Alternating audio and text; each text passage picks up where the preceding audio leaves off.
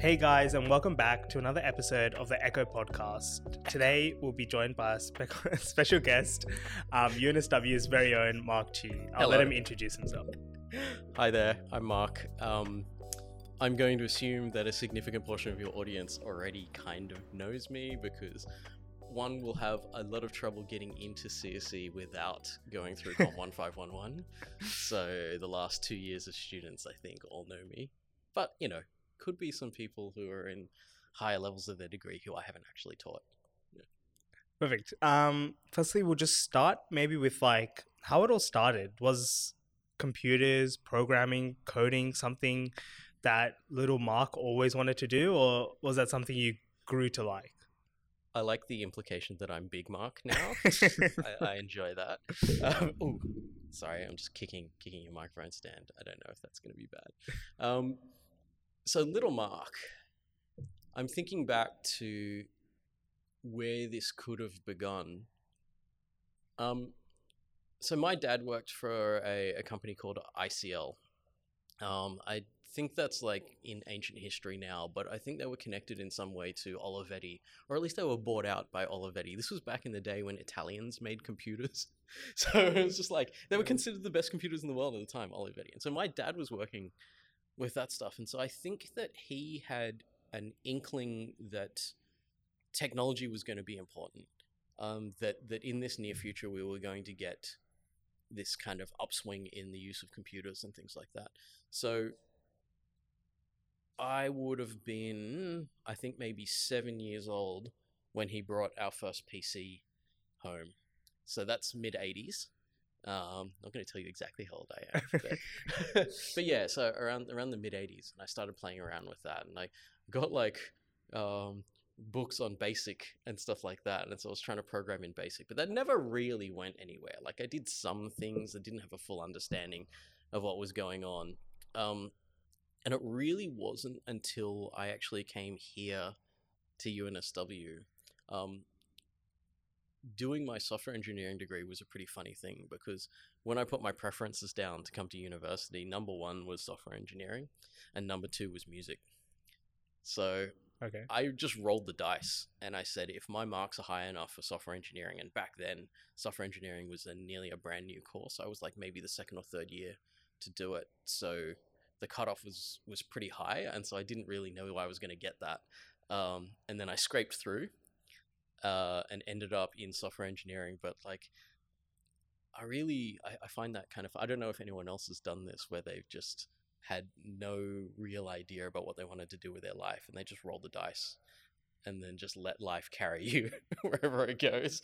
They ended up here, so um, yeah, I think it's a it's an interesting thing. I don't think that I was ever destined for computing. I don't think little Mark had this as as an aim or a goal. Um, and even the fact that I'm here lecturing probably means that the whole full on engineering side of computing never really clicked with me. And I can honestly say that it never really clicked with me. Um, because I've always kind of gotten along better with people than machines. Yeah. So I think that's how I ended up teaching. And I always joke that it actually didn't matter that much if I'd gotten into um, software engineering or music because if I'd done music, I would probably just be back here at UNSW teaching Still music teaching, now. so, yeah. Do you think it was maybe the influence of your dad that maybe pushed you towards that? I think so. I think my dad definitely made sure that the newest tech was always available. Yep. So the the newest tech was available in our house all the time, and so I had like my first glimpse of computers was actually even before the PC. It was like Dad's Atari Twenty Six Hundred. It's like playing Gotcha. games on that, and then um, the the Sega Mega Drive around. That would have been around 1990, I think, around then, and Yeah. so all that kind of stuff um, meant that I was no stranger to technology. It didn't necessarily push me towards wanting to make it as such, but I think um, I think it meant that I always had a familiarity with it, and you you can kind of feel like you know learning how to code if you've got a, a, history with sort of systems with moving parts. You Yeah. know, it's Yeah. nearly like if someone plays with Lego as they're growing up, they're going to have an easier time programming because Yeah. they're just the whole concept of things fitting together in particular Yeah. ways and like systems with rules in a sense will allow you to kind of go okay if there's a system with rules i can still apply my creativity to use those rules in ways to solve problems and and i think that like that probably helped me to eventually get programming when it when it came came down to it in the end yeah I think I think it's something interesting because like my father's an engineer. He's a civil engineer, Mhm. but like I never saw myself being like, oh, civil engineering is a thing for me. But like, just he'll talk about stuff that has to do with his work, and I find it really interesting. And I just, I, for some reason, I find it easy to understand and like listen to him, even though I have no interest in that field. Like I can Yeah. see myself working in it, but maybe that's solely because my dad works in that field. Mm. So I think I think it's interesting how most people get a lot of similarities. Well, obviously they get a lot of similarities from their parents, but it's like the field is most of the time similar to what your parents do. it is so funny how we, we, we follow our parents in in weird and particular ways Yeah. So your your dad's an engineer, and you find that like a lot of the when it comes down to it, all engineering is the same thing. So yeah. so it's the idea that like engineers spot problems Yeah. for humans, and then we try to remove those problems for humans, and then it's only the tools that we use to do that that makes us different flavors of engineering. That's the true. process itself of, of saying we solve problems for humanity is is the yeah, same. Whereas it's really funny because my dad's not an engineer. Um, he's in sales. Well, he was in sales and management and stuff like that. And I think that's quite funny because um, he has this weird charm that he just talks to people and they're like, "Oh, we really like that guy," and um, and then I didn't realize like that I had that as well. But it took me years to kind of settle into it. I think I had grown up with this kind of concept that um, I was going to be like a behind the scenes techie kind of person. I don't know where I picked that up from, but I think that's like kind of society tells little Asian Yeah, boys that you go into the background and you do Yeah, tech, yeah. right? You know, so I think there's a little bit of that um, going on. But then more and more when I when I came down to it, realized that I probably should have been a performer. I mean, like I was to a certain extent. I played a lot of music and stuff like that. But I, I think it, it's quite funny that like I settled into this that I really enjoy, which is just basically standing in front of a few hundred people and and talking and and I don't know, like I try to do this kind of thing with my lectures where it's like, yes, you're getting content, but I also try to entertain you a little bit. Yeah. Um, I think like yesterday when we were filming CC Media's Jubilee videos for Spectrum, one of the questions we asked was, uh, "Do you want to code for the rest of your life?" Yeah. And um, like every student that was there said no. Yeah, they strongly disagree. And uh, when we were talking about their opinions, there was a lot about how a lot of them are social creatures. They Mhm. they they enjoy coding they they like the problem solving aspect they like how they can be a software engineer and build things but they want to do it socially they want to Yeah. be in that social environment to do it so they don't want to be sitting at a computer for the rest of their life hunched over typing code furiously it's all Yeah. about collaborating socially working in a team and moving up in positions where coding is less important and being socially active is more important Yeah, I, I think that's great. I think that's like, I think it's kind of important that we um we think about like what the um how we are social creatures in general as humans. But I think there's something that's really interesting is the old stereotype of of the nerd or the geek, Yeah. and it's this idea that we are this kind of shut in, no social skills, um, um, techie kind of thing. This kind of I don't know, it's like nearly harmful stereotype of of this tendency to be really, really socially awkward, but really technically capable and stuff. And I was like, what I what I love is how little that even exists nowadays. When I meet a lot of the students and like, you know, we're talking about things and stuff and we're talking about like we can we can totally embrace geek culture and stuff, you know. Yeah. Like I didn't realize how much it would resonate when I started putting Avatar the Last Airbender into my lectures and then people were just like that's like that's like my jam and it's like yeah awesome that's really cool um but people were so happy to like kind of talk about that you know and let the conversation go further and things and i think that um like the old the old idea that you know because we work with machines we're not we're not people who want to work with with humans and i think i think that's that's over and gone Um, and I think what we what we can do is kind of bit by bit show the rest of the world that that, that stereotype means nothing to us. And What do you think Oh, was the was like the reason that that stereotype was able to like disappear? I think that stereotype disappeared somewhere around the time when we took over the world. so So like like the dot com bubble, Yeah, well- kind of the age of like when Facebook was in its infancy, and Yeah, yeah. So I think um, when you look at the world and the industries of the world at the moment, and what things are important and what things are are making change in the world, the computing industry is in the middle of all of it. Like, there's nearly no progress in the world that doesn't involve computing. So, even things that you may not think uh, are about computers are using computers to process their information. So there's there's nearly nothing that we're doing that is like making the the human race more capable of of living on this planet that computers aren't helping with. I mean, we're also helping to destroy the planet, but let's just, you know, Bitcoin's bad. Um, I should I shouldn't necessarily just throw my opinions in like that, but this is a podcast. So Yeah. I can do that. Um, yeah, so I think that um, sorry, where were we going? We were talking about um, the the stereotypes. Yeah, so I think that a point at which it's nearly a negative thing. Like in some ways, you look at it, it's nearly a negative thing. When we became the jocks.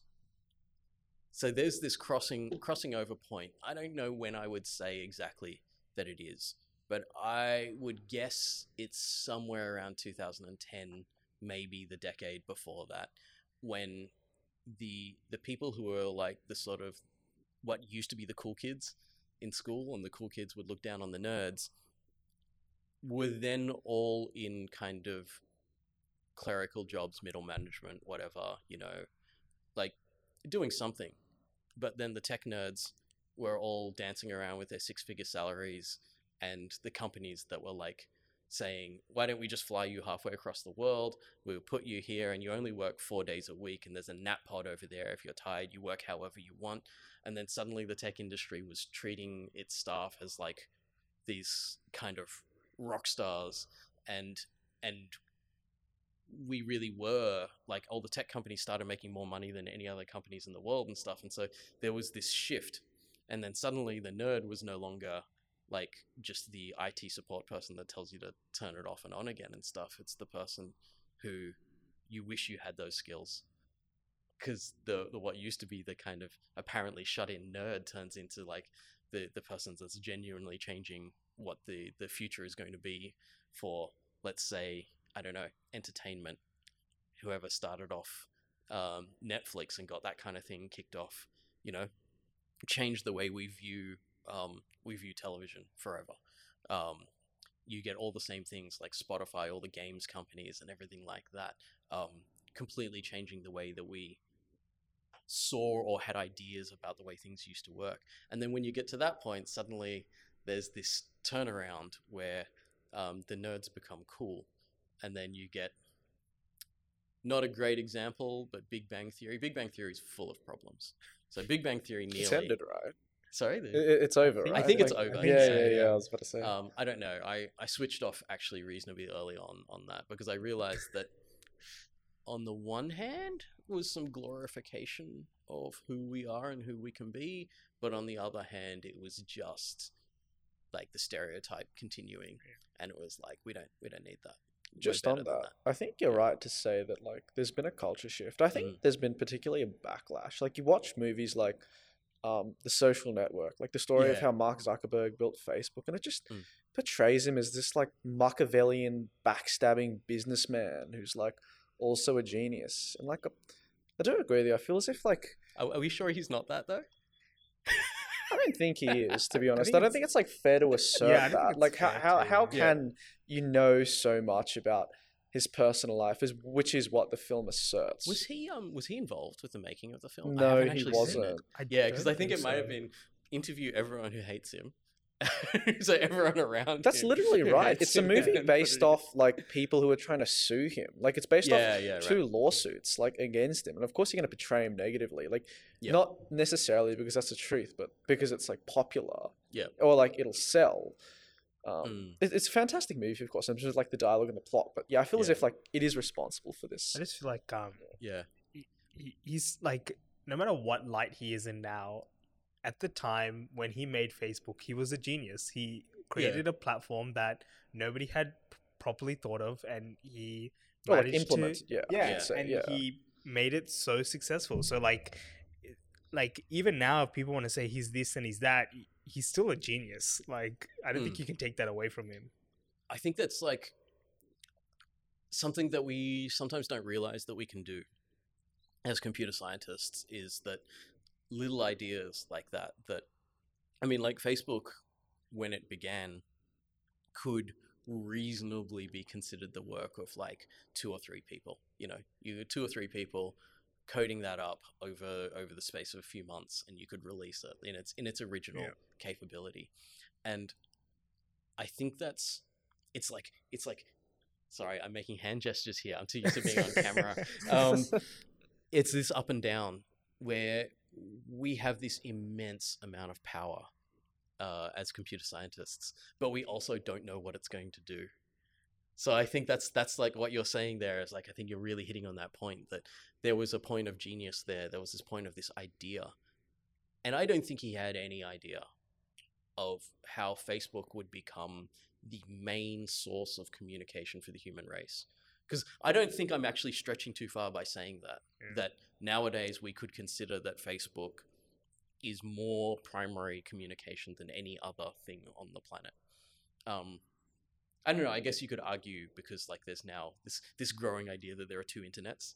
There's the one that China controls and the one that America controls, and they're like putting walls up between themselves. So I mean, like one could consider that um, some of the other apps like Weibo maybe are or like WeChat. Uh, WeChat especially, yeah, is um is as big as Facebook. It's just in a completely different market that us as English speakers don't really take part in. Um, but I think from from the context of us here living in Sydney, Facebook is like we organized the recording of this podcast entirely on Facebook. Facebook, I don't yeah. know your phone numbers.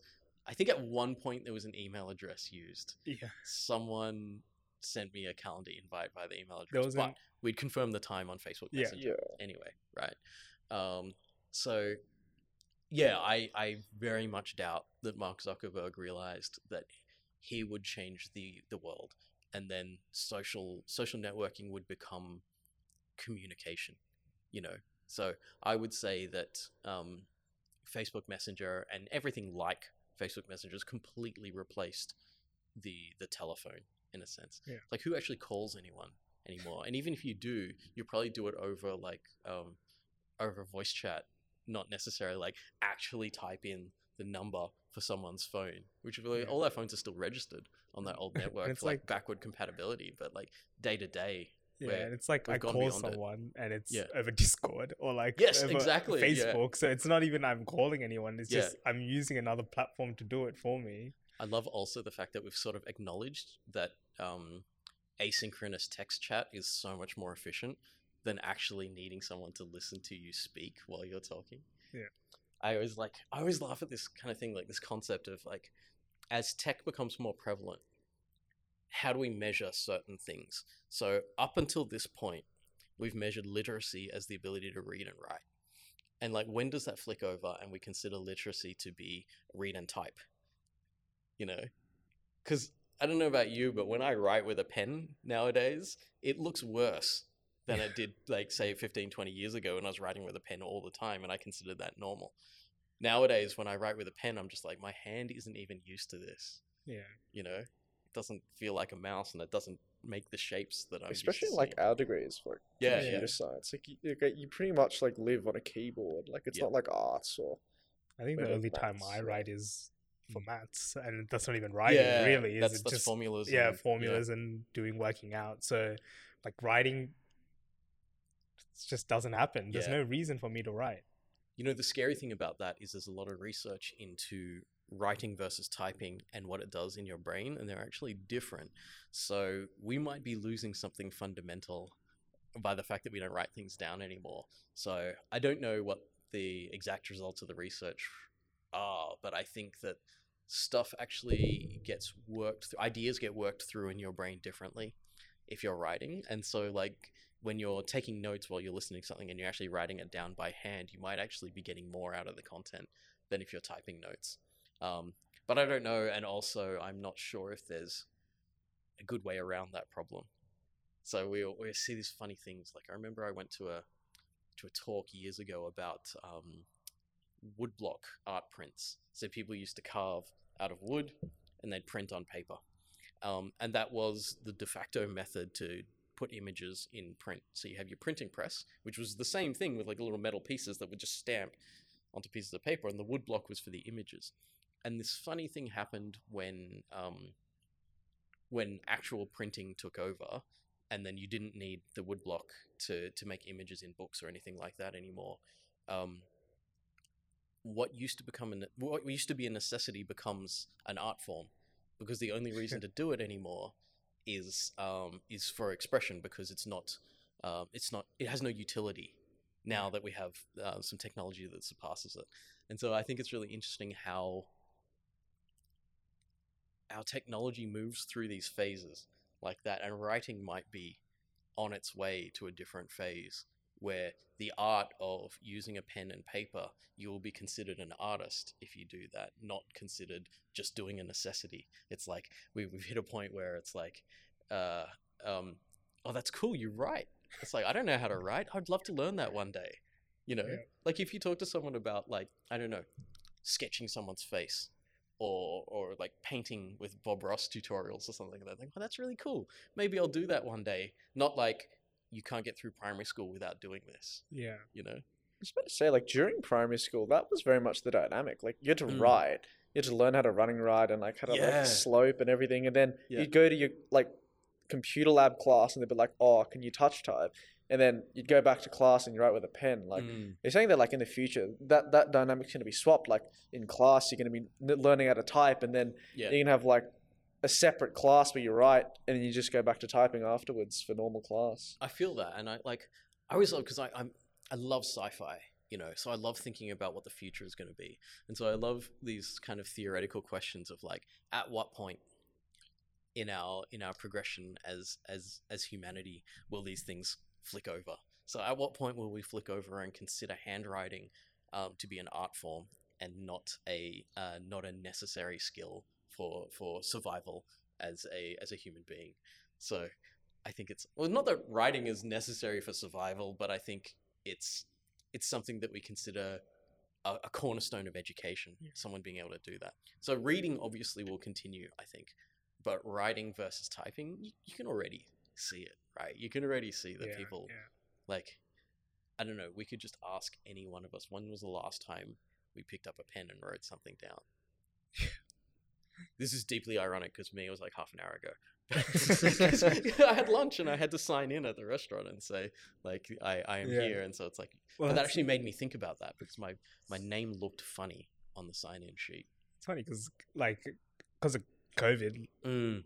my type my writing has even gone down even more. I'm at home. I'm Yep. watching my lecture on my screen. I'm typing my notes on another screen, Yep. and I'm not writing. And then I and then you move into the phase of electronic writing, and it's like people buying iPads with their Apple pens and writing Yeah. that way. And it's like that's is that real writing anymore or no? Because Yeah. I feel like everything is just moving so technologically further and Mm. everyone is just going to leave everything in the past because there's no need for it Yeah. anymore I mean, this is far fetched, but I actually found an interesting point. Um, like the advantage of writing is um, one of them is security because I know Mhm. that like in terms of elections, like electronic voting is like really badly That's looked upon. Like yeah. it's ridiculous. Like you, you can't ensure that your database won't be hacked or altered. Whereas like with paper ballots, I mean, you've pretty confident certainty that like Yeah. once someone writes their vote down with a pen and seals it away, that will be the vote forever.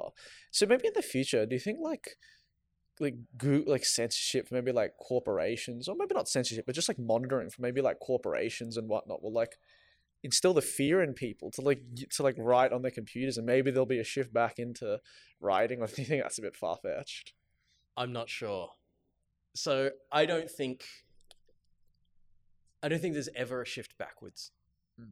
So I mean, I do a lot of painting and I love it, and I think that it's important for us to have like as highly technological people to have hobbies that bring us right back into a physical world. I think that's really important. I think we've got to have this back and forth, or else we kind of start to exist only in the abstract world, which is a really cool thing. It's like totally Matrix kind of thing. But but while we are still living in the real world, I think it's important to still have some connections to it.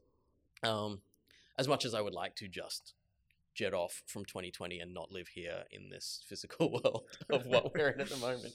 But I still don't think that technology ever really goes backwards like that. I think that you're more likely to see um, probably coming out of blockchain research and stuff like that is um, complete verification, like digital verification of things. So I think, and I have a feeling, I don't know because I don't, I don't research blockchain or anything like that, or or crypto, is that there are um, security tech experts who can run a completely secure digital election. Um, but whether or not it's still whether or not that's viable or like feasible in terms of how much it would cost to set up a system like that over a large country. You look at the bigger countries, like how many people are in the US? I think the US 300 would be million. it's yeah, like, um, 300 million. Um, China's like, what are we looking at? 1.2 billion? Is it 1.1, 1.2 billion? I can't remember. Yeah. I think so. I think Those are the only right. two countries I could think of that have the tech to to to try to implement this. But they're both also countries that have this massive scale necessary to do it. They just have this like massive rural component of the country that like it's pretty much a different country. Yeah, like rural yeah. America is not the same as like Silicon Valley, like or Mm. New York. Yeah, yeah. And we make that assumption, don't we? Like us as computing Yeah. people, we just like stroll around like we we've got a computer in our pocket and another computer in our bag, and we just go, "That's our minimum baseline." The the laptop and the smartphone is like our minimum baseline. We think there's people in the world who have never used a computer, and they're still living complete, happy, full fulfilled lives. if not more right? happy. Like Yeah, potentially more happy. Yeah, because our computers keep bugging us and commanding us to do things. So, like, it's, I, I- think that's always really funny. Like, there's this psychological look at, at, at what we do with computers and how we set up all of our notifications so we always know what's happening and everything. And then we get trapped by our own notifications, you know, because it's just like, hey, you need to do this, you know, hey. And it's like, it's really funny because, like, I play all these, like, random little phone games, like just like little time wasters, because I like to have things that um, allow me to kind of switch my brain off. And there was a point where I was playing with some people in the US, and I got up at like 4 a.m. to meet them online to do this little thing in the game, and it was like pretty simple, just like click a couple of things, like to just tap a couple of things, and then my my little workers go off and do stuff and join join the collective that's working on something, and it's just like go back to sleep, wake up in a few hours, and just like go to work, and it was just like, hey, that was hey, that was a weird thing to do. but I I kind of totally just went into that willingly. I, I I set the alarm on my phone for some god awful hour and just just did it and and I find that's if we talked to to some people about that who aren't involved in these same kind of things, they would just look at me and just go, "You are Like is, is he crazy." okay? Like, yeah, what? He's out of his mind. Why is he doing that?" And it's like because that thing was also meaningless. Like that that Yeah. the particular those particular games are things that I play so that I can get away from work. So they're supposed to be like relaxing and releasing me from responsibilities, and yet I'm taking them on.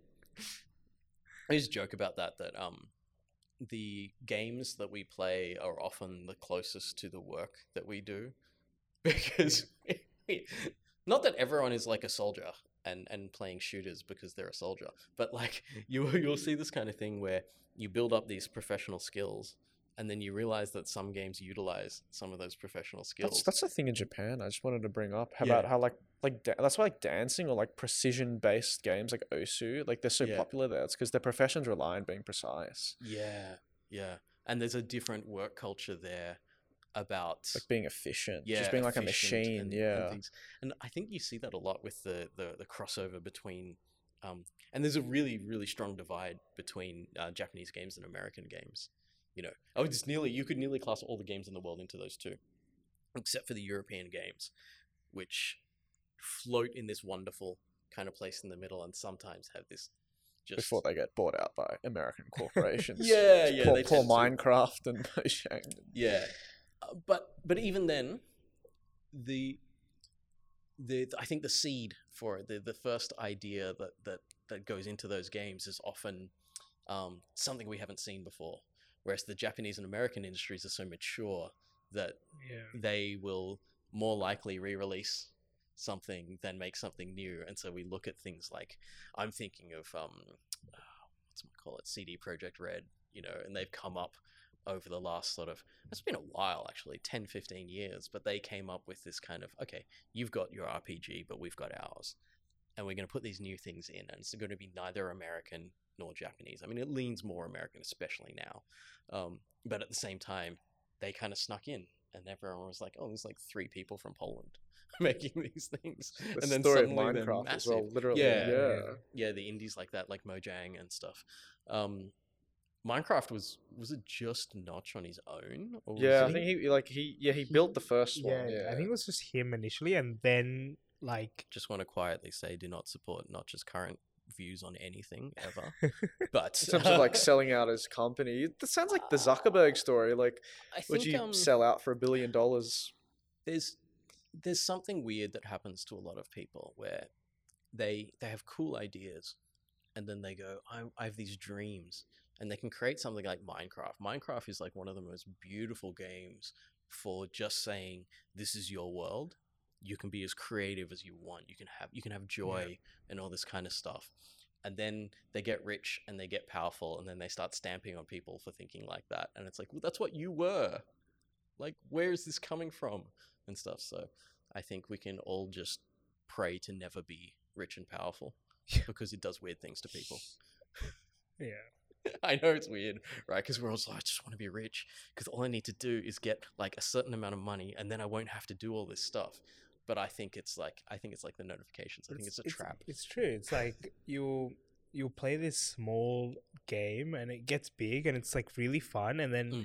it gets it gets bought out by this company, and now there's a paywall. I have to pay to get this. I have to pay to get that. Or now there's a battle pass that I have to. activision blizzard Yeah, activision blizzard and it's like it's really it's- weird yeah it's just like oh also This is- everything that ea buys oh yeah, yeah. every Oh, single voted the worst EA. corporation in America for a reason. Like, Yeah, definitely, 'cause, yeah. um, Back to back They've been doing it for such a long time as well. I can't. Well, see, that's the problem. That's the problem, and I think that this this is going to go deeper, right? This this conversation goes deeper into the computing industry in general. Is that there's different ways that we can view computing. Where there's different ways we can view the the products that we create and stuff. I, a you can view them as products, and so you can say this is successful. If we make a lot of money from it. Um, and EA is successful. They make a lot of money from stuff. Um, but then you think about uh, what does this do for humanity? And you say that that can't be measured in money. Because even if it makes a lot of people rich, that's not necessarily doing something positive for humanity. Like the entire Bitcoin industry has made a whole lot of people rich, and a whole lot of people are really happy with it. But when we consider the amount of electricity being uh, nearly literally just burnt away in the generation of Bitcoins, so just crunching numbers to generate more of these bitcoins does nothing for humanity right it doesn't advance us it doesn't make us a better species it doesn't teach us new ways of living that's better but it does pump a lot of co2 into our atmosphere so it's like in in search of this um, uh, wealth. And and it is great for some people because they get to play around with these things. It's pushing graphics card tech um, although making them more expensive which is super annoying for the gamers but it's uh it's it's it's pushing this thing but what it's doing is is actually like degrading our habitat.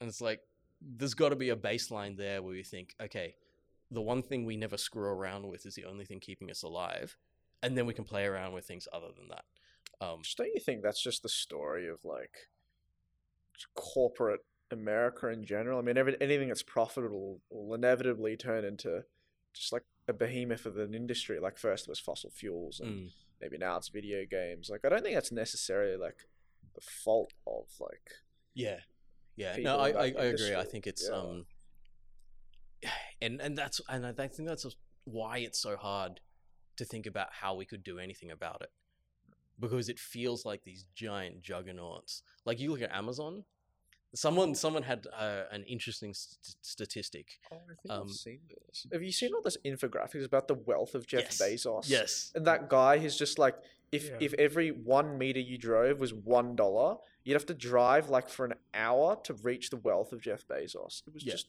ridiculous. Yeah. Like, Um, someone said that they just looked at how much his wealth changed during the pandemic. So not how much he has, yeah, just the the differential between that and afterwards. If he had decided to not increase his wealth in the pandemic and just pay all of his staff, so I'm talking about all of his staff. He's got I don't know how many, like tens of thousands of 50,000, yeah, workers like, around the world. Yeah, He could have given them all a hundred thousand dollars each. So just, he just could from have the given, differential, like from yeah, just just from how much extra money he made in the last six months or so, and it's just like, well, why has he got all that money? And then there's people working for him who mm. are just like barely surviving. they have to like go out during. COVID, like during Yeah, the pandemic. The warehouses were still running because, and this is the tough thing. I think the toughest thing for us is the warehouses were still running because we kept ordering things. Because we couldn't leave our homes, and so we kept ordering things, and a lot of us would have been ordering from Amazon and stuff. And so I think that's the toughest thing for us is to is to look at that and go, we're going to blame him because he's got all the money, so he's the one with the power to actually change things. But we're all a part of it because we've all we're all living in the system and we- we've all acknowledged it. And I don't want everyone to just suddenly go, "Oh, I'm a horrible person because I bought something on Amazon once and it's really difficult." Like that's not necessarily how we could get out of this, but the the thinking that maybe um, we didn't have that much of a choice. You know, we're kind of stuck in this world as it is. But maybe we can think about how we can start shifting things in the future to to be better. And do you think that's what people like Bill Gates are trying to do? Like trying to put his wealth to good use from Yeah. this like tech industry? That I think at built least to a certain extent. Uh, yeah, I think that the that Bill and Melinda Gates have kind of looked back at, at their at their past. Well, not Melinda Gates. I don't think she ever. She was never Yeah. like the the owner of a massive corporation like that. But um, at least I think he's got a bit of a conscience, and so he's thinking about I made that video about like two years ago. It's like, what would the world do if there was a pandemic? I saw it was like it was on Vox, and Yeah. like lo and behold, his prediction came true. Yeah, yeah. I think he was he was he was trying to warn the world, and I think um, President Obama was trying to set something up because I think they'd seen H1N1 and they'd seen SARS and stuff like that, and they were like, "There's a distinct possibility that this could get worse. Why don't we set up something with CDC and all this kind of stuff?" And yeah, and I'm not sure. Yeah, I think that was part of some of the things that were nearly attached to him personally. And so when you get a change in government, um, sometimes the new government will look at the old government and say, those things are attached to that person personally, so they're going to get credit if they succeed. So we're going to pull that thing out. And so, like, funding was pulled for that, and the timing was deeply ironic, but, you know, what can you do now? and I think that's the difficult thing is like, you know, we're in this world now, and so we got to think about, okay, we can't change the past. Um, but what are we going to do from here on? Like, what do we want to do to um, uh, to think about how we're going to shape the future? And we go back to that idea, right? Us as computer scientists, you see Mark Zuckerberg as like you know like that chaos theory thing where the butterfly flaps on one side of the world and then on the other side Or of the butterfly world. Yeah, effect. Yeah, Yeah. Mark Zuckerberg was that butterfly sometime around 2005, I think. So I think we got Facebook around 2007 when it went international. I'm just like trying to remember because I was I was actually here at UNSW. I wasn't a student anymore, but I was working here and um, doing stuff. And I remember adding all my friends on Facebook then, and it was Yeah. like, oh, this is like ICQ all over again, but like it it just got so much bigger. Um, yeah, and so we don't know if we're that butterfly as well. Well, when I say we, I mean you. I mean I know I'm not already because I'm a lecturer now. I've I've, I've found a path. Yeah. I'm not necessarily um, about to fire up a startup and try to change the world or anything, but I think a considerable number of, of you as the students here are going to think about doing that kind of thing. So you do have the opportunity potentially over the next kind of 20 years to shift the world as much as Mark Zuckerberg did. And it's like, how are we going to plan for the changes that might come about from the tech that we create? It's such a big, like, you know, mind blowing thing to think about because, I mean, there's no way that he could have known. And there's no way that he could have planned for the fact that Facebook would be responsible for um, the outcomes of the elections of some of the most powerful countries in the world. Was that that whole Cambridge Analytica?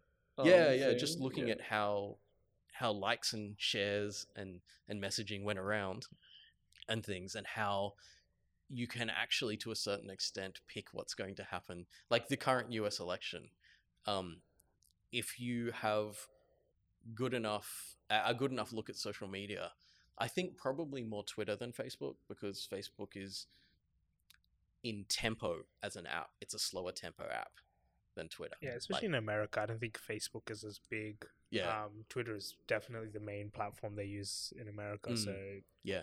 I but I, I think if we if we had a sufficiently um, resourced and trained up AI looking at Twitter, they could call the election already. Um, but I'm not sure because they did that. Well, it wasn't it wasn't an AI looking at Twitter, but they they called the last election. So I remember people predicting that there was pretty much no way that Donald Trump could win. Yeah. Um, but we know what happened, right? And so it's like, oh, okay, so maybe the means of prediction are not correct because I don't really want to turn this into a talk about Donald Trump, but like he's a wild card. He was unexpected and he was not a career politician, and so I think people people didn't know how to predict for him. Yeah. Which makes you question how he got voted in, but that's a different topic. Yeah.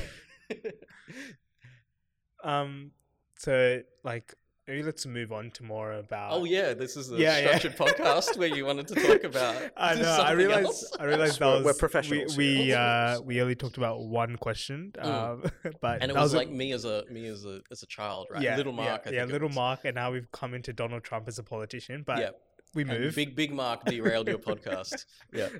Um, so maybe we'll just look at like maybe some of your previous roles. Mm. Um, actually, one question that I did want to ask was I think it was interesting is I think you finished your degree in 2003, if I'm correct, or How 2004. you, how do you know that? Uh, It's I- LinkedIn, we I have no. it's in my LinkedIn. oh my Um, god. These but- people have been stalking me. It's just, it's just called research. We'll, uh, we'll, we'll, we'll frame it that Yeah. way. oh, this isn't going out live. I can't ask for help. can Yeah, you No. can't. Okay, It's right. too late. it's too late. I'm here Um, now. But one thing I wanted to know was how different is, firstly, software engineering, computer science, and especially in terms of the way it's taught compared to now? Because I can't experience the 2003 computer science degree. I think I think it's really interesting. Okay, so I'll just give you the details since you've already probably looked them up. So I, I started my degree in '99. Um, software engineering was quite new, and um, I think I was the third year of software. I was the third intake of software engineering. Um, computer science had- had been running for a while. Um, there was still this kind of um, echoes of the, the the past where we were a um, a, a sub department of electrical engineering in a sense because i mean you can consider especially from a hardware perspective that's where computing came from but i would argue that a whole lot of computing came from maths because what we are when it comes down to it is very very applied mathematics Oh, and of course, the, So- word the word computer is based off maths. yeah, yeah, right. like, yeah, yeah, A computer used to be a person that followed algorithms, you know, and a person you could trust to follow an algorithm really well. And there used to be like, you know, um, talking about like the computers at Bletchley Park, like the the famous Oh, for the Enigma. place. Yeah, when they're trying to crack the Enigma code, a lot of the computers. Sorry, I'm doing air quotes here. There were humans who were really good at sitting in, on a piece of paper and saying, "I will solve this equation." You know, and then I'll bring this equation to someone else who puts together all the solved equations and says, "Okay, this means something now." And then uh, Alan Turing was there amongst other people, um, putting together a machine that could do that faster because they realized that in a 24-hour cycle, the Enigma machine was going to switch over to something else. So if they didn't crack the code within 24 hours, then it was no point. There was no point cracking the code because you were just looking at old information then. Anyway, that's that is like one of the funnest parts of computer science. That whole idea of the um, uh, the cracking of the Enigma machines and stuff. Did you know about any of this before you signed up for the degree? Or No. Is this No, hell no. I didn't know who Alan Turing was.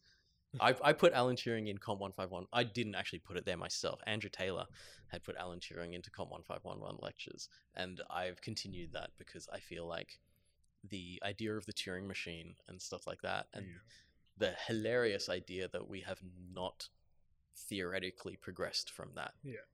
In what are we looking at now? 70 years? I don't know when Alan Turing actually came up with the idea of the Turing machine, whether it was during the war or in the research that he did afterwards. But um, yeah, in that time, he was able to nearly predict the theoretical capability of our computers up until this point, right up until quantum computing, which we're we're nearly at, but not quite. Anyway, sorry, I should go back to uh, the actual question. So, so the degree back then, I think this was one of the funniest things that I noticed when I was teaching. It would have been 19T1 or 19T2 when I just started here at I mean, UNSW uh, 20, 2019? Yeah. 20, Yeah, I was, I, was, 2019. I was thinking in my head, I was like, 1990. He, oh, he's not that old. I do joke sometimes because I look a lot younger than I am. I do joke that I'm I'm either an elf or a robot, and I don't actually age. And so what I do is I hang around here, and I'll hang around here at UNSW for maybe I don't know. Well, I've actually been at UNSW for over 20 years now, but no one's noticed that I haven't aged that whole time. But when people start to notice, then I'll disappear again, change my name and my identity, and then turn up somewhere else in the world where no one knows me. Yeah, that's and it's always sad seeing all you mortals kind of live and get old Yeah. and die and stuff like that. But you know, it's I have to deal with it. Yeah. no. Um. Okay. So one thing that was interesting that comp sci back then was a um we had a UAI where you have an ATAR. Um, the cutoff for comp sci was about 60, 65, I think. out of 100. Yes. Oh. Now it's 92. Um, and when I heard that in my lecture, I think that was like one of the few times in my lecture that I just burst out laughing. And it was just really funny because the whole lecture was just like, oh my God, this guy's mad. Like, why, why is he cracking up? And I'm just like, well, if you're all so smart, then I'm going to make the course harder. they all stopped laughing. No, I didn't. I didn't want to do that but um but I, I thought it was really funny and i think that shows that we were different people back then so we were in the middle of this cycle of dot-com crash uh, dot- dot-com boom and crash kind of thing. So we went in when the dot-com boom was happening and we thought the computing industry was the future. Things were going to be great. And it crashed just as myself and a, a bunch of other people were graduating. So i took a research position here at cse back then actually. So my first job was just like go upstairs. Not not actually leave campus just go upstairs get a little office and, and start doing uh, work on research and stuff but um i think it was it was a weird world because we still weren't 100% sure of what the industry was going to be and i think that's the big difference now is now we know now we know where the tech industry is and we know the tech industry is I I'm trying, trying, trying to find a way of saying this without sounding really kind of like arrogant as a profession, but the tech industry is the center of the world. it's not true. It's not true. I'm I'm I'm I'm over overblowing it a little bit there, but I think it's computing can help in nearly everything that humans want to do at the moment, and I think that's that's quite relevant. So th- th- that that would be why I'm saying like we're the kind of center of the world is that we have the capability to help nearly any any industry get things going. Um, and but back then we were more of a novelty. So I think that's the the kind of the way we were thinking as people.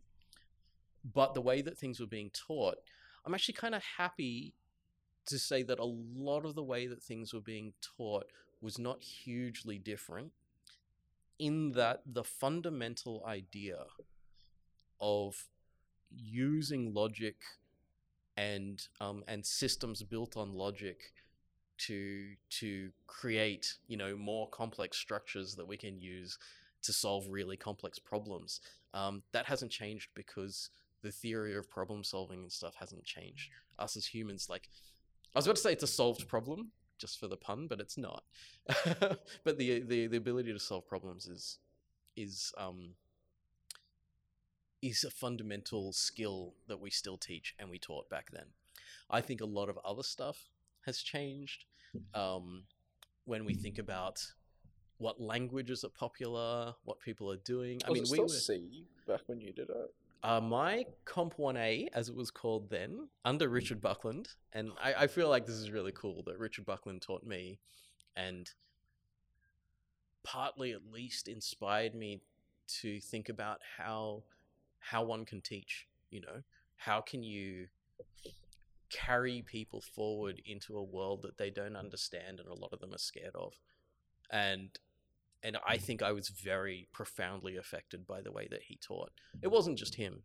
So I got, I had him in Comp 1A, Andrew Taylor Comp 1B. So it's really funny that now I work here with them Yeah. and they taught me 20 years ago, you know. Um, um, but I think that that kind of the the inspiration to to to bring people into this possibility to give them a potential to do things and to show them that they have more capability of doing things than they they thought that they had.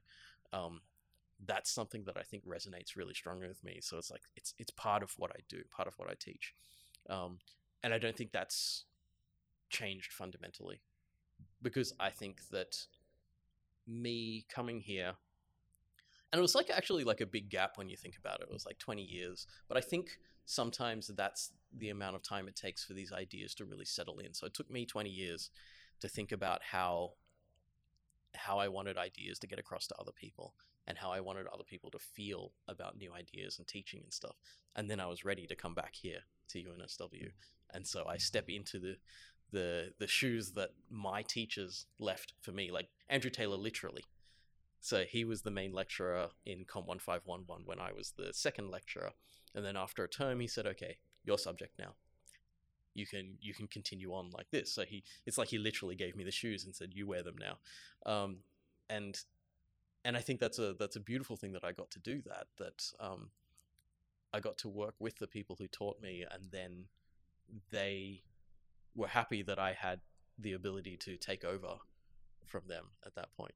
Anyway, that's getting sidetracked again because this is what I'm going to do to your podcast. continually get sidetracked.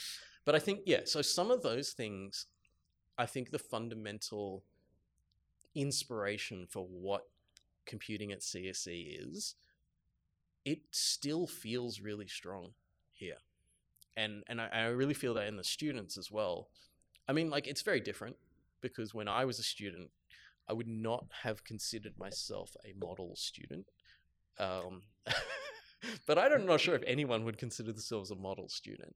But objectively, now as a lecturer, if I looked at myself in the past, I would also not consider Little Mark to be a model student.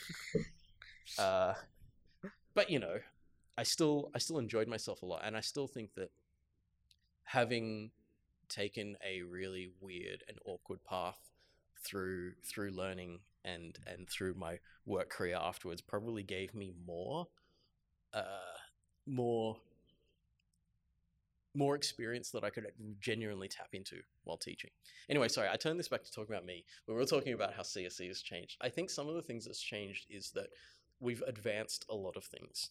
So there's a lot of ideas that are coming into our teaching now that just flat out probably didn't exist um, back when I was a student. So when I was a student, we would get, you know, you get your content and you learn it and stuff. I think one of the greatest things that we have at CSE, which you may notice is the difference if you do other subjects at UNSW, is we have undergrad tutors.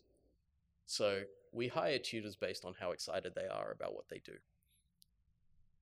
And if we get people who are excited about what they do, that transfers to their students. Um, if we have people teaching who are kind of forced into teaching and they see it as something that is taking time away from the things they want to do with their life, um, or they're only doing it because of the paycheck, um, you'll see that transfer into the students. You'll see a, an attitude that doesn't um, uh, that doesn't necessarily set them up for really wanting to know more and wanting to learn. Uh, it's what I see in CSE is that, um, and we'll notice this a lot of the time that the my experience feedback scores for our tutors are astronomically high. We could take, you know, we could take a random sampling of our of our CSE tutors and then just put those the the, the my experience feedback up against a random random sampling of professional lecturers, professional educators, and I would always put my money in the tutors beating the lecturers in terms of like how positive the feedback is. And I think that's interesting because um, they don't necessarily have the experience, but they have the enthusiasm, and and I find that in teaching sometimes that's worth more. Um, and so that's one thing that I've I've noticed about CSE is we still have a lot of that. Um, I think um Yeah. just from my experience alone in Mm. one five one one, like my coding background technically only starts at university. I, I didn't code that Mm. much in high school. Like high university was my first real big exposure to coding. And um one thing I noticed is that some subjects, even in high school as well, is that like it's not about myself, it's about who teaches me. Yeah. Because some subjects you can just learn by yourself, but some subjects it just doesn't work like that. And I noticed that in 1511, like the concepts are like pretty easy to go as in you can work through them step by step and you'll be able to understand them. But it was when I went to the tutes and labs that like having a good tutor and even a good lab assistant just makes a world of a difference because they can explain something that is realistically for me now in my third term Mm. is easy Yeah. but then it was like what's a pointer how do arrays work that makes no Mm. sense to me at all and they're like pointer's just an address it's like oh just Yeah. just go to that address and that's that's what it is and it's like they're giving me this real life example of using high street and i'm like oh like that makes so much sense now and it's like if i didn't have someone who could explain that to me i would still be here now thinking "Ah, i don't really know what a pointer is and like Yeah. it's all about who teaches you and their way of teaching so i think Mm. there's an art of teaching and i didn't i don't think many people appreciate that Yeah, I think that's yeah. I'm often really surprised by how how great our undergrad tutors are because for me, I mean like I was an undergrad tutor as well when I was here. Um but sometimes I feel like I didn't really learn how to teach until I got really really deep into it. So I, I've done a lot of teaching o- over the years on the approach to becoming a lecturer. Um, and sometimes it really surprises me that people who are half my age with nearly zero experience uh, are delivering really high quality teaching and i'm just like well what's the point of me? Why don't you hire one of them like you know? And i always think that's really interesting. And um and it's a joy to see that because um i th- i th- i would have thought it was rare. You know i thought the the ability to inspire people and to teach people is rare. It's like like it's a one in a hundred people kind of thing. But to have so many people uh, who have that capability and to have them as the the really kind of the good point of contact with students, because like when you consider me as as the lecturer, I teach you know 500 to 700 people at a time. I teach 2,000 people a year. Um, it's roughly that. It's not exactly, but it's it's to the point where I'm not teaching individuals. Yeah. I may occasionally bump into individuals. Like it's always funny when I, I, I walk down campus and someone will just wave at me and I'm just like, oh, they must have been in my course, but I don't even know who they are. Yeah. You know, because of the numbers. Um, the tutors are the people who are genuinely teaching people.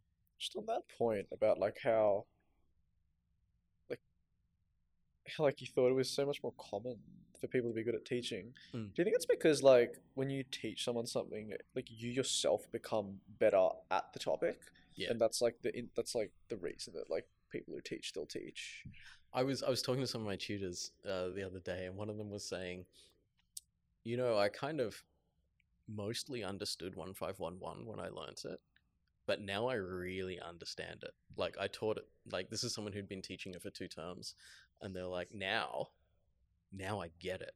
Now I really know what I'm doing. And I was joking about that because I had the same thing. Um, when I was working on stuff for my PhD, so I was working on distributed systems like big, large scale um, Amazon compute clusters. Hey, this is this is going on to the question you were saying earlier that we were going to get to is like other work that I did.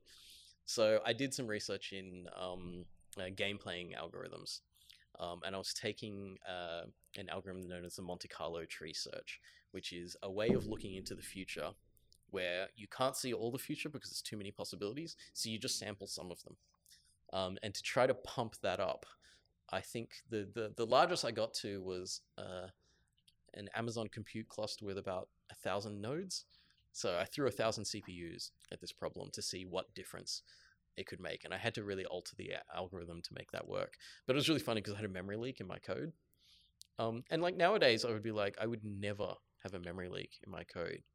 But back then, ironically, as someone with a decade of professional experience and stuff like that, was still just throwing memory leaks in and just going, no, it'll be fine. It'll be fine. Like this thing's going to turn off and on again um, every every kind of half hour or so. So it doesn't matter if it's got memory leaks. And it's so funny because if someone said that to me in in Comp one five one one, I would take marks off them immediately, right? It would just be like, no, learn how to clean up your memory. And the the deep irony is that I had to come back and teach the fundamentals before I actually really knew them properly. And I, I think that's really funny.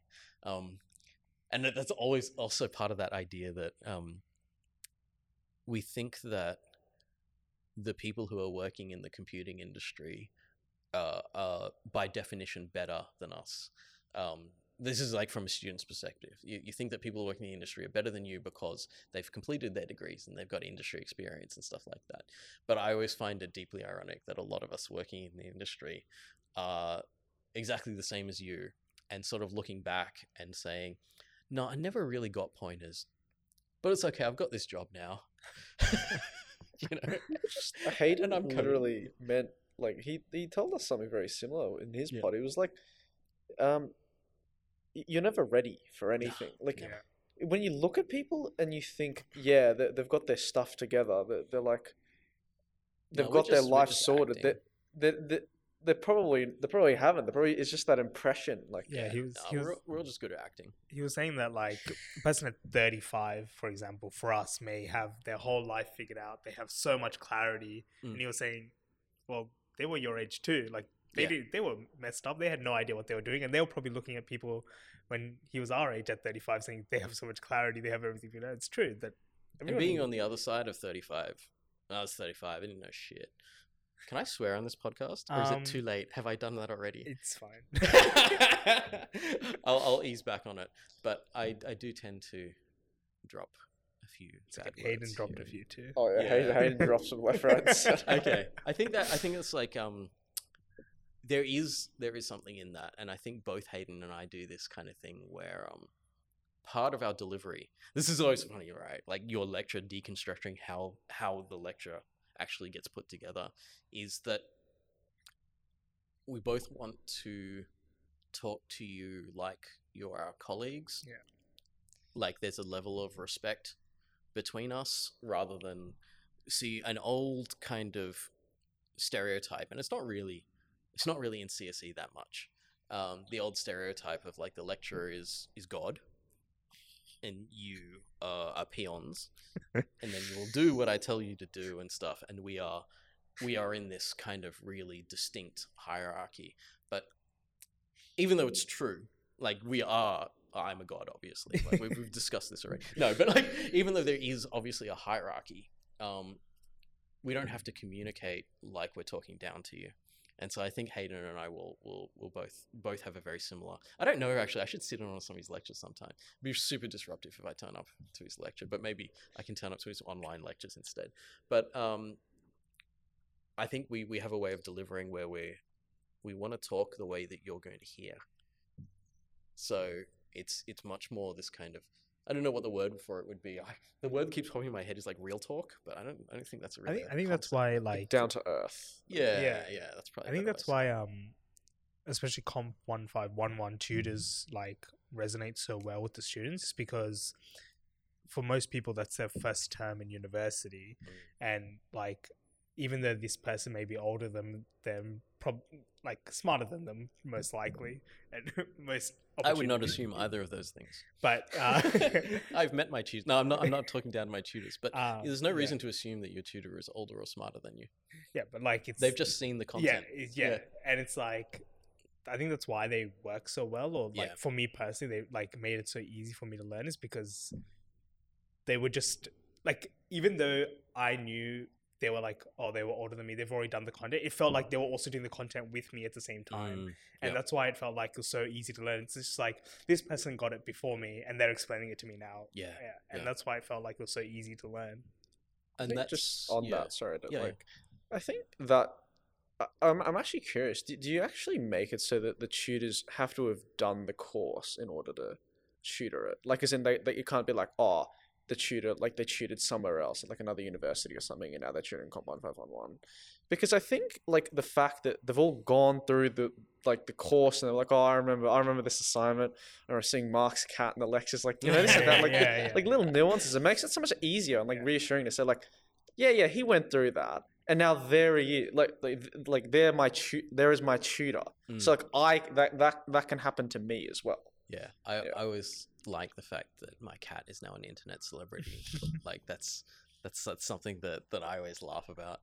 Um, but yes, I think that is important. I I'm not saying that I wouldn't hire someone that hadn't done one five one one, but the job would be much harder for them. Yeah. I mean, having said that, I tutored one five one one because the first time I came here, I did it. I, I took a tutorial myself because I wanted to see how all the different parts of the course worked. Um, and so I taught that tutorial without having done the course or even without having lectured or administered the course before. So I dropped straight in and and started lecturing and tutoring immediately without without having seen it. So I was just going off experience that I had teaching in classrooms and stuff like that. And I was hoping that that would that would be enough. But I think that it helps a lot for people to have seen things before and to be able to say, "Oh, this is this cool bit in the course." So there's going to be this challenge exercise. You don't have to complete it, but look at it because it's going to be super interesting. Like just get it, just get it to, to trigger thoughts in your head. Oh, the Um, decryption one last time. Yes, Like, decryption. what? like you're not really no, expecting. one, no one's ever completed that. Uh, Andrew Bennett, one of the old uh, subject admin for one five one one, I think he's at Google now. Um, uh, he completed the uh, the substitution, the crack substitution, and it was bigger than either of the assignments in the course. Um, so, and I, I don't know if any of the students have ever completed it. If there is a student who has completed the crack substitution, then they probably should have had an exemption from 151. because if they could do that, then there wasn't that much, especially the technical C kind of stuff, or even like you know the the soft skills we talk about, problem solving and debugging to put together to, to put together something that big. They probably didn't need any of that either. so, so I think that's yeah, that's funny, but. This comes from, and I, I borrow a lot of this teaching theory from Andrew Taylor because he designed the course before before I took it, and I started modifying things. But stuff, stuff like that is from um, from when he was the course convener. Um, he has this kind of theory that, and I especially find this true in one five one one, that people are going to come from many many different backgrounds. Um, so we should be supporting all the different backgrounds. So that exercise and a couple of the other random things like that are just basically in support of the people who have been coding all the way through high school, and they're going to be maybe a little bored with the content, but if we throw a few things like that in there, they'll at least not think that they know everything. I think one of the worst things you can ever do, nearly as a human being, one of the worst things you can ever do is think that you already know everything. Because once you hit a point where you think you know everything, you're going to stop learning. And if we stop learning, then what are we? You know? Like, I feel like that myself, like, especially as a teacher, if I want to keep teaching, the most important thing for me is to understand the journey from not knowing something to knowing something. And so if I never pick up anything new, I'm going to start to unconsciously at least think that I know everything all the time and forget the journey from going from nothing to something. And if I forget that journey, I can't take anyone else on it. You know, so it's like that. So I, I um, it's like three years ago, three four years ago, I, t- I took up painting. I don't know if you've you've seen like there's there's my Instagram that every now and then some students find it as well. That I I just paint miniatures. I've actually got some of them here, but obviously we're on a podcast. There's no point uh no point getting them out. But um like little scale figures and stuff like that. Um, Was that the inspiration for your the last question of the exam last term. Yes. With the with the miniature painting. Yes, yeah, the miniature painting. That was thing. a ridiculously hard. pro- How hard were the complete tangent? How Yeah. hard were the auto tests? Because I passed the four, and then I looked at my mark, and it was like you failed the other six, and I'm like, Wow. Well done for getting that far. Actually, most people look at that question and say, I could still get an HD in this subject without looking at that question. I'm walking away. well, I mean, I was I'm, like- I'm like, impressed that, that surely- you even got some of the auto tests out. but I don't Yeah. even know. So like, It's because there's a lot of weird cases in yes, that. Um, don't want to discuss the details of the exam question fine. in case Hold we want to use hold it again. peace, Yeah. But there was, but I, I, don't mind discussing the theme. It was like about, it was a, it, uh, it was a thing to do with painting miniatures. Only it was not a miniature at all. it was like, it was like, was it an integer array? Or we didn't even specify. I think it was just like a single. Oh no no! It was it was like a. I think the hard part was like the linked list part. Like, Yeah. Like yeah. I think and you can assume that the the final question in in a one five one one exam it's going to force you to use pretty much everything in the course all bundled into one question, and some parts of that question are going to be, can you look at everything that we've taught you in the course? And see the potential consequences of using these things in interesting ways and then apply them. When this thing used to be a three hour exam, people would just be like, nope. Or get these hilarious comments like you know because we, we, we're going to mark the exam later and we'll get a piece of code um, that doesn't pass any auto test but just has comments in it that says like there is no way i can answer this but thank you for the course. You know? I think those are really funny but that's nice because marking can be um, very monotonous and so it's nice to have something a little thing like that to break things up because when we mark we have to do this kind of thing where for consistency one person has to mark a question through the entire course, which means you have to mark all instances of that, that question. So if I take, say, question three from the exam, I mark like 600 people or so, um, depending on how many people already going to got full marks or not. But I'm marking a whole bunch of people. And by the end of it, I'm just like, I'm so tired of looking at this same question. And and by the end, it's like I know every single possible way that people can get this wrong now. I've seen it all. I think um, it's funny. One thing I want to touch on is I know Mm. that you have a love for games. I think it's very apparent. And um, I know at one point you were a games programming teacher. Yes. Um, so that obviously combines your interest with games and programming and teaching. What did you do in this role, and what did that entail, and how did you find it? Right. So I taught in a um in a different institution name redacted. Well, actually, no, like people can look it up. I um I'm not sure if it's look. I'm just not. I'm not going to say the names because I think it's better not to talk about other other institutions necessarily.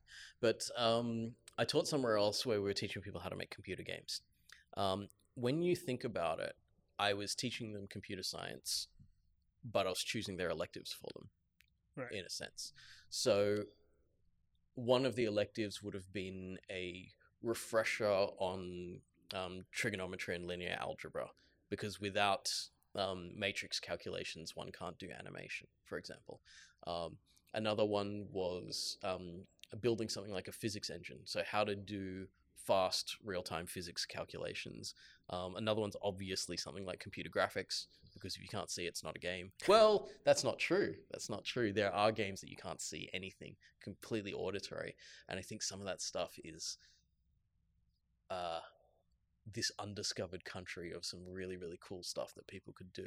But I mean, auditory is in like you just listen. Yeah. Like you just. So the games on headphones, you you hold like a gamepad and you wear a set of headphones and you don't see anything, and it's like, can you play a game purely on That's that? interesting. um, I remember because I used to be really active with the global global game jams.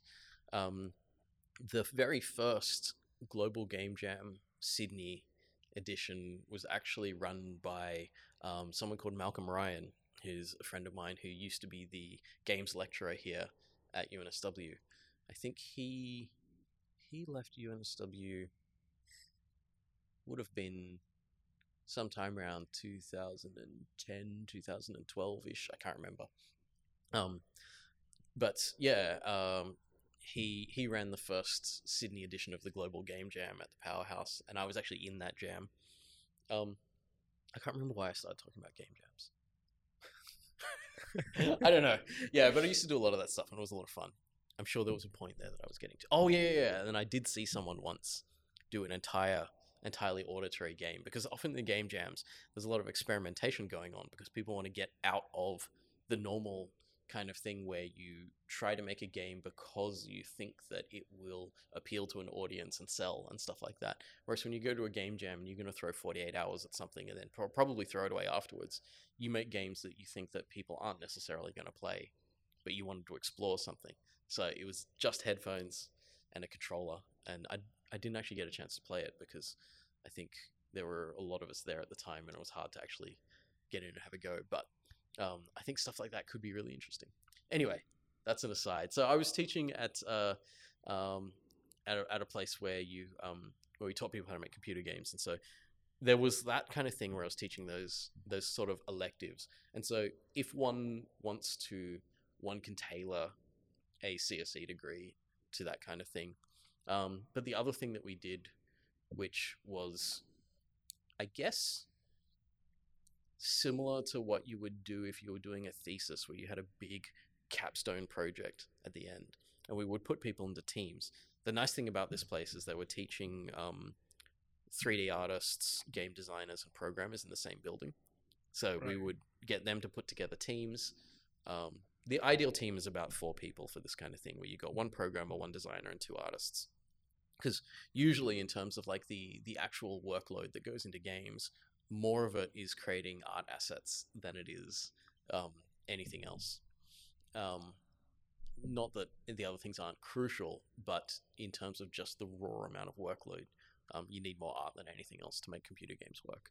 Um, and so they would have a few months to make that, and I would be their producer in a sense.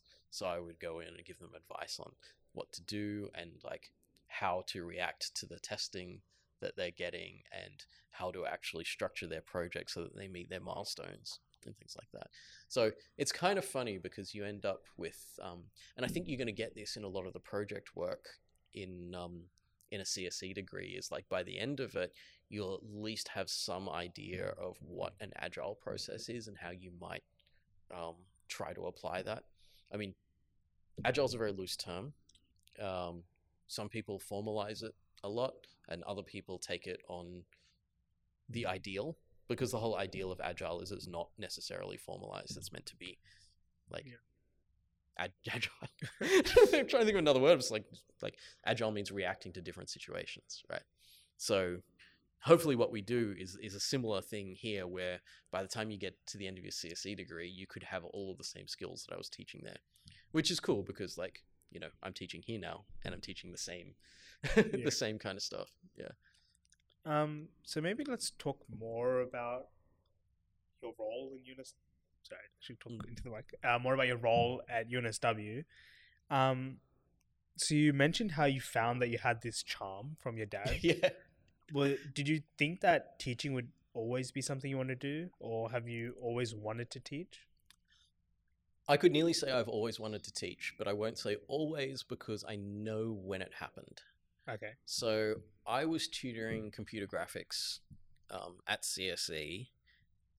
This would have been, I want to say 2003. I want to say it was during my last year here um, as, a, as an undergrad. I have spent many, many more years here after.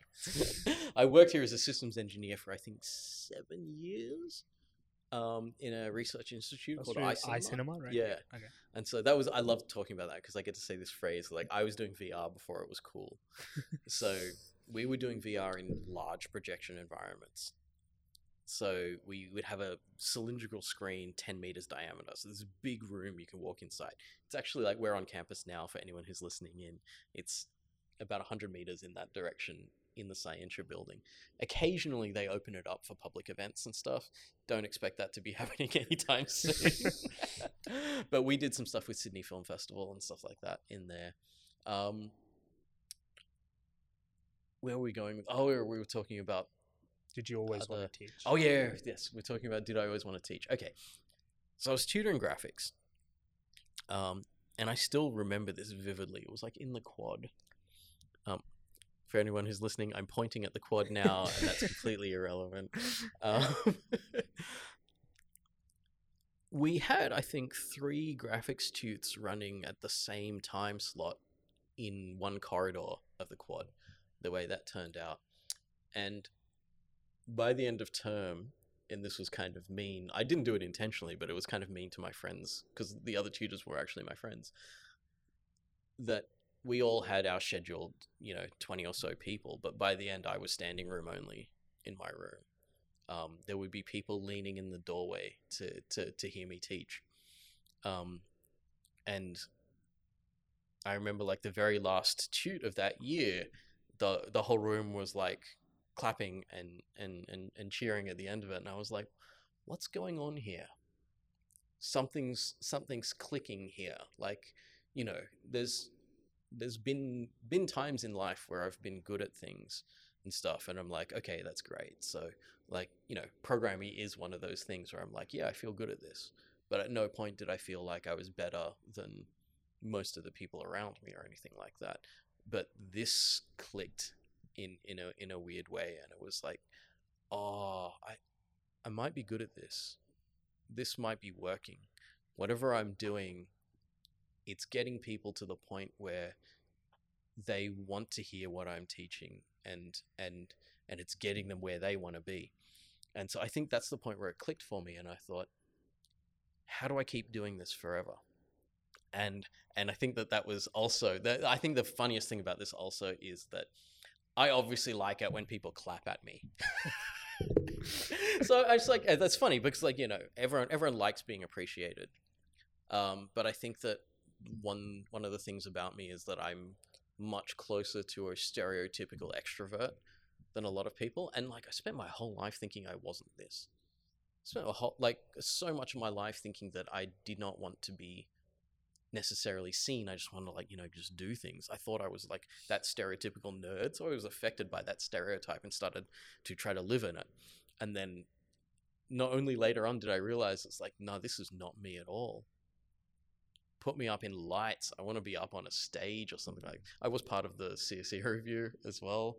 Um, I Do you remember what it was called? They always have really good names. the first one was Minority Revue, which was like a joke on Minority Report, and like it was also kind of funny because when we started the review, a whole lot of the other stuff on campus, like the other reviews and things, would look at us and just go, "Why are you even doing this? You're computing students. Why are you even doing this?"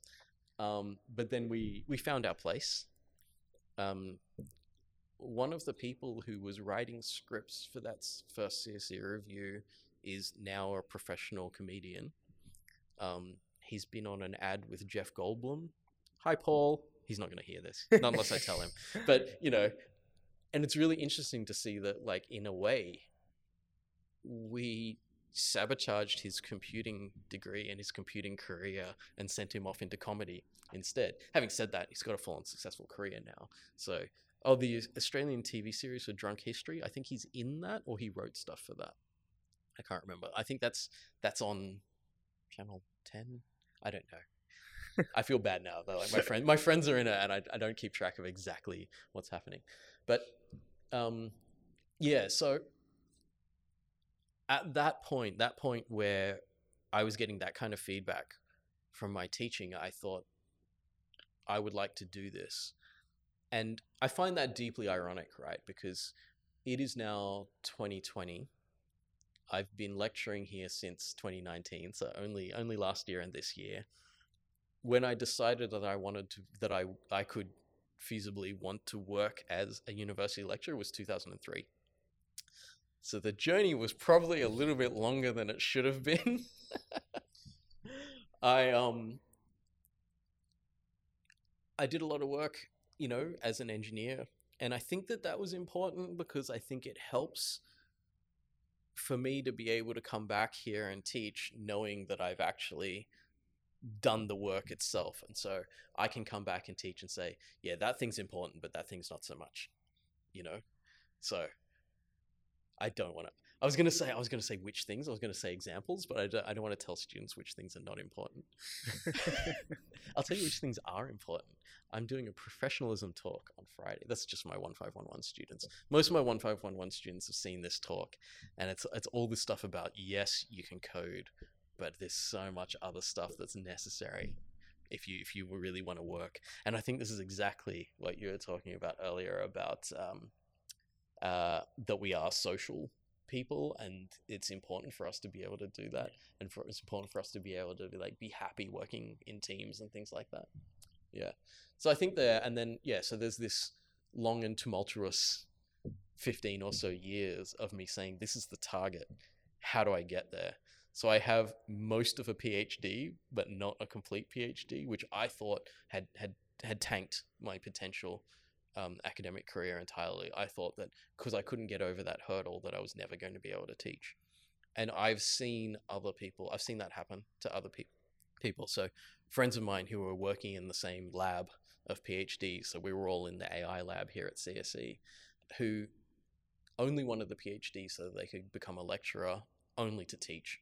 And lecturers don't just teach. Like I'm one of the few lecturers that only teaches because I've been hired under a specific program for education focused, which is why I'm teaching so many students. Um, most of your other lecturers will come in for one or two terms a year and teach, but otherwise they have important things to do furthering the knowledge of humanity. You know, that's like that's that's what a university lecturer is supposed to be doing is um, is is doing research into the way that the world works and how we can how we can do interesting things or the way we can do cool things with computers. Um, so I'm I'm purely um, teaching and so I thought that um, that without the PhD, I was never going to be able to get this job, and that's why I ended up teaching at that other institute because that other institute was entirely industry focused. Right. So it was what you would consider to be vocational training, no research attached. We're not thinking about um, furthering the knowledge of humanity. We're thinking about just getting people from the point of I don't know what to do with my life to I am capable of doing this thing. Let me go look for a job in this industry. Um, and one could say that there's a significant portion of UNSW that's like that. Um, if we look at all of your sponsors, all of your sponsors are specifically sponsoring you so they can cherry pick the best students out of CSESoc and try to hire them before the other companies get in on them. I always think it's really funny because like everyone's always like, um, oh, got to get an internship. It's really important to get employed to get an internship and stuff. And so the students really want the internships. Um, and the companies really want the students to take the internships. So it's actually this wonderful symbiotic relationship because the companies need the students to take the internships because they want to be able to see people. It's really, really easy to do this try before you buy thing. So people will do their internships and then they will um, they will see um, uh, that the companies will be able to see this is what um, this is what this person works like so we've had them for months, so we know exactly what they work like. We can hire them. There's no risk.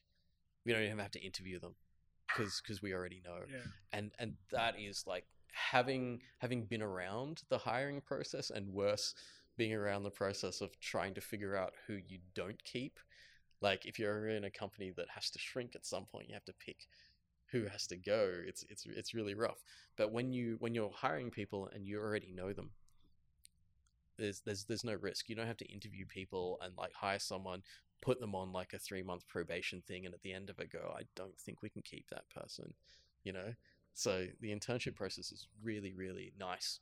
I think for the companies because they can they can put offers out to what who they think are good grads, but it's also really good for you as students because you think I can see what these companies are like, and you can do this sneaky little thing that that people often don't realize is that every job interview, every internship is swinging both ways. You're looking at that company and then you're deciding whether you'd want to work in that company. And the companies know that you're telling all your friends whether or not you should work at that company as well. Yeah. So it's it's like this this kind of thing where I think it's a very positive loop where the the companies can hire with less risk but they also provide really good experience to the students and nearly advertise the quality of their working conditions to the students as well. So mm-hmm. I think it's this beautiful thing. And so like yeah, UNSW is not just um an education, it's also vocational training to a certain extent as well. I think touching on that, do you think um I know a lot during 1511 you touch on a lot of non technical concepts. Mm. Do you think there should be more emphasis on soft skills in comp courses? Yes and no. I think that, I mean, yes, I think that we do need to teach it. Um, I think it can be learnt, and I think that's the the downside is that a lot of people don't think of soft skills as skills. They often tie soft skills to someone's personality. Um, they think that we were all born with our communication skills, and that's like entirely not true because none of us are born being able to even speak a language. That's learnt. Um, whether we can work with other people and whether especially like when because we all communicate in different ways. Like a, a, lot of us have different levels of ability for communication and that doesn't mean that someone who has communication disabilities is actually a bad communicator. It just means they they're going to find a way to do things well. Um, and so i think that all of this stuff can be learned and all of this stuff can be taught. The one I think one of the biggest difficulties that we have in a university system is it's very hard to assess it. Right. And if it's really hard to assess it, it's really hard to put it into a curriculum and and and actually have a course that is going to rank and number people, you know, at the end with with your marks and say this is actually an assessment of you and your communication skills. So I think we should teach it, but it's very hard. Because if I said to CSE, let's do a course that is entirely about um, uh, let's let's say I called the course professional professionalism in computer. Actually, don't we already have that? It's like ethics and professionalism. Yeah, I think it's so. more than just professionalism. It's ethics as well. Yeah, I yeah, think, it's ethics as well. So I think that's important as well. I don't think I, I agree with the university in that regard. The university says that we should not send any engineers into the world without ethics. Um, and I think that's important because otherwise people make death rays. Um, I don't think anyone actually makes death rays because we gave them ethics. no, I, I, I, don't know. Um, I mean, we can teach people ethics, but whether they actually follow them is is entirely up to them. Um, and that's a much harder thing to teach. I yeah. think that's teaching people to give a shit. So if you're trying to get people to actually care about the people around them, they're much less likely to build death rays if they care about the people around them unless they care only about the people around them and the people across an imaginary border, they hate them, then they may still build death rays. But at least they'll have safety checks for their friends Ooh, that use We them. We might run into problems there. I don't know how I got onto that. Um, yeah. So yes, I do think they should be, but also I find that my advice for anyone who wants to pick up more soft skills is get into dumb situations. I love saying stuff like that and just sort of dropping that for a moment before I actually explain what I'm going to say.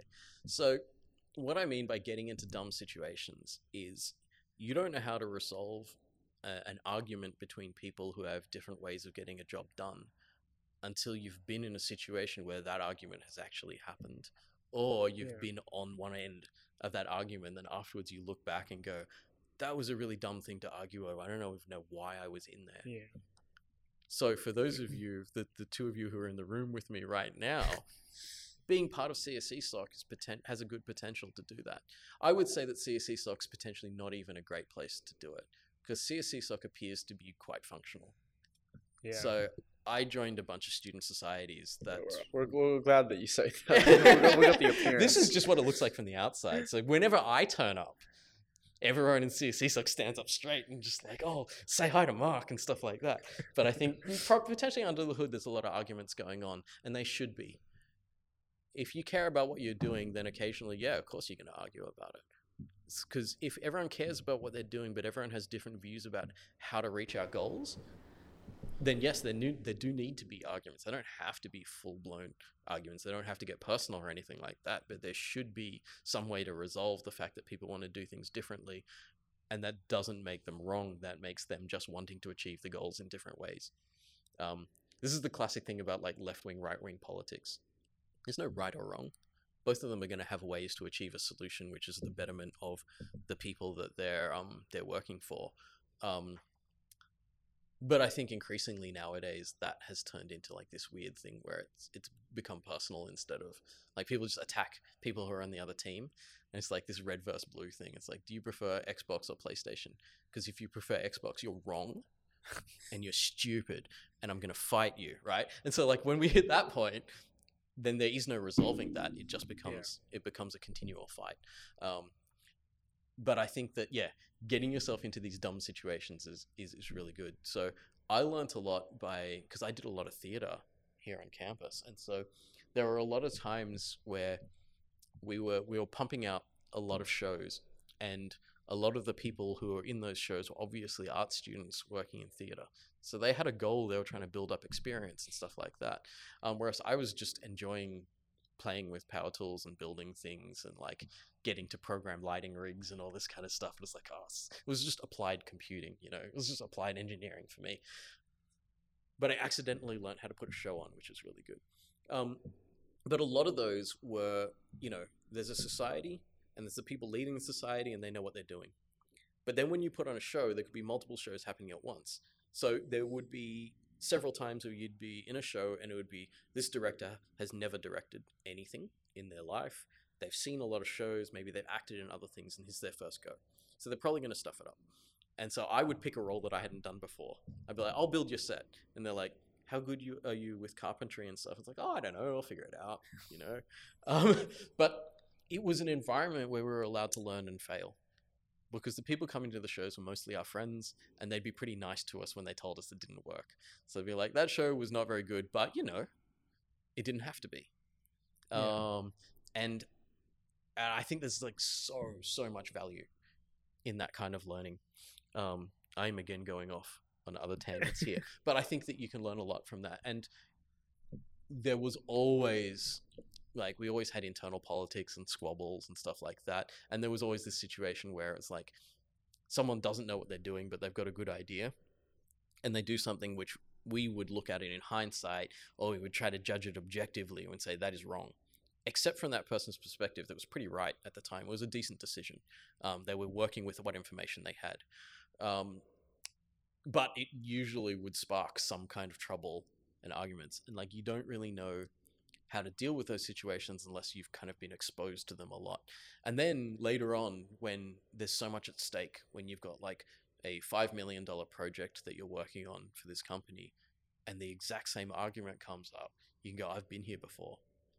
And you know, like, this is exactly like learning pointers, right? This is why I want to bring it back to like, it's a skill, it's a learned skill. Learning how to use pointers is a learned skill. Learning how to deal um, with a, a clash of personalities in in a in a working group is also a skill. So the first time you see it, you're like, I've got no idea what's going on. What is that little and? What is the little and and why is the star there sometimes and the stars that's not there other times? the hell's going on? the second time you see it, you go, stores a memory address. I'm getting it. Third time you see it, you just go, hey, can we do pointers to pointers? And it's like, all right, fine, you've got it. Shut up.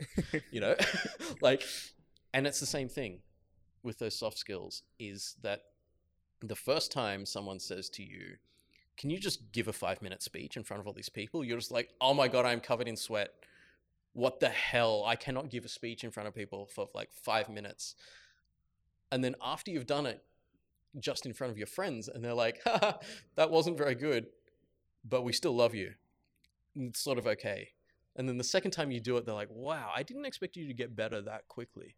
And then from then on, you're like, let me give the speech. I got this. You know? Yeah. Um, and so all, all learning is kind of like that. You've you've kind of got to be bad at stuff to be good. And so you need to you need to seek out those opportunities. And I think those soft skills, if we're not necessarily going to teach them, and we are a little bit, like we throw you into a lot of group work.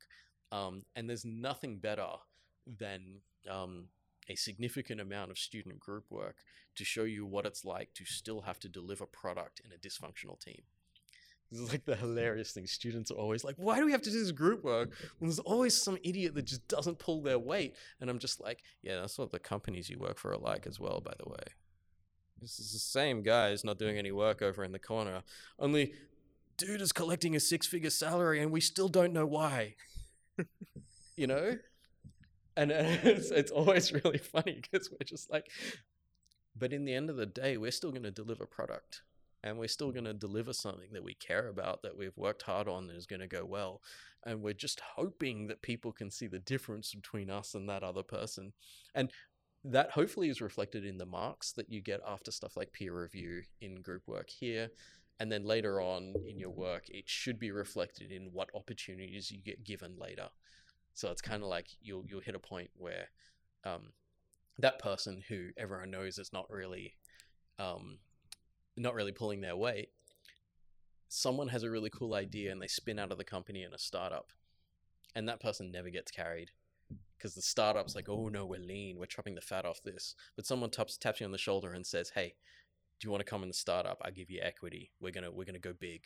You know, we've got Yeah. we've got VC funding coming in and stuff, and it's like, sweet, let's do this. You know, let's let's hop in the highly unsafe rocket and and take off into the world of startup land, where we are either going to have a great time and make something really cool that people are going to see, or we're going to crash and burn and then come groveling back here and ask for our jobs back. But either way, by the way, you should totally do that as well. The whole idea of like seeking out interesting situations shouldn't stop once you stop being a student, because one should be a student of the world. Sorry. Every time I say something really cliched, I can't help but like um, make fun of it. So maybe as a concluding point, we can maybe ask you what's either the best piece of advice you've ever heard or something that's just stuck with you over the years. Oh, this is tough. There's so many little things. I think. Okay, okay, okay. I'm gonna give you a piece of advice that I I pulled together mm-hmm. over over a few years of teaching people, and especially teaching people about creative things. But also, I think it works for pretty much everything because I don't believe there is very much in computing at all that is not creative because everything we're doing is creative problem solving regardless of whether the outcome is is a piece of art or a like a piece of industrial code because even the most kind of utility based industrial code has some kind of artistic problem solving going on inside it. So i used to bug my students with this just four words make thing make good. And it became a Sounds mantra. Like yeah. Well it was really funny because it, it, it became a mantra for them. It became a thing where they would they would hold to that as a um as a way that they would want to um want to work. So breaking this down make thing make good if you try to make something good when you haven't made it yet you're going to end up not making it if you aim for perfection in your in your in your first iteration of something invariably you will be crippled by the need to make it perfect and you won't make it. So, make it first, doesn't matter how good it is. Make it and then make it good afterwards. So, make whatever the hell kind of prototype you want, iterate on it and make it work. This is a classic approach to coding interviews as well. So, when you get a technical question in a coding interview, the first thing you always do is think of the simplest way you can solve it. So, you go, okay, brute force, I'll do like an order n squared solution to this. And I know that's bad, but at, but at least I've got an answer. I've made the thing. Yeah. Then I make good. Then I look at it afterwards and I go, okay, we could make this more efficient by changing this in certain ways. Yeah. Like I know that many situations that are n squared situations will end up being an n log n. So let's start working at other ways of doing that. You know, so that kind of um, that kind of approach means that you don't have to think about what is the super optimal solution first and then come back, uh, but instead you, um, yeah, instead you um, you you go for something you can achieve, and then you iterate on it. I think that's really good advice, and I think that concludes perfectly. So I think we have to wrap up now because Yep. we've been talking for almost two hours, and um, I think we just want to say thank you to all the people listening, and thank you for listening to another episode of the Echo Podcast. Thank you especially to our guest Mark Chee for joining us. Thank you for having And- me. We'll have another episode out for you guys soon. Thank you guys. Thanks all.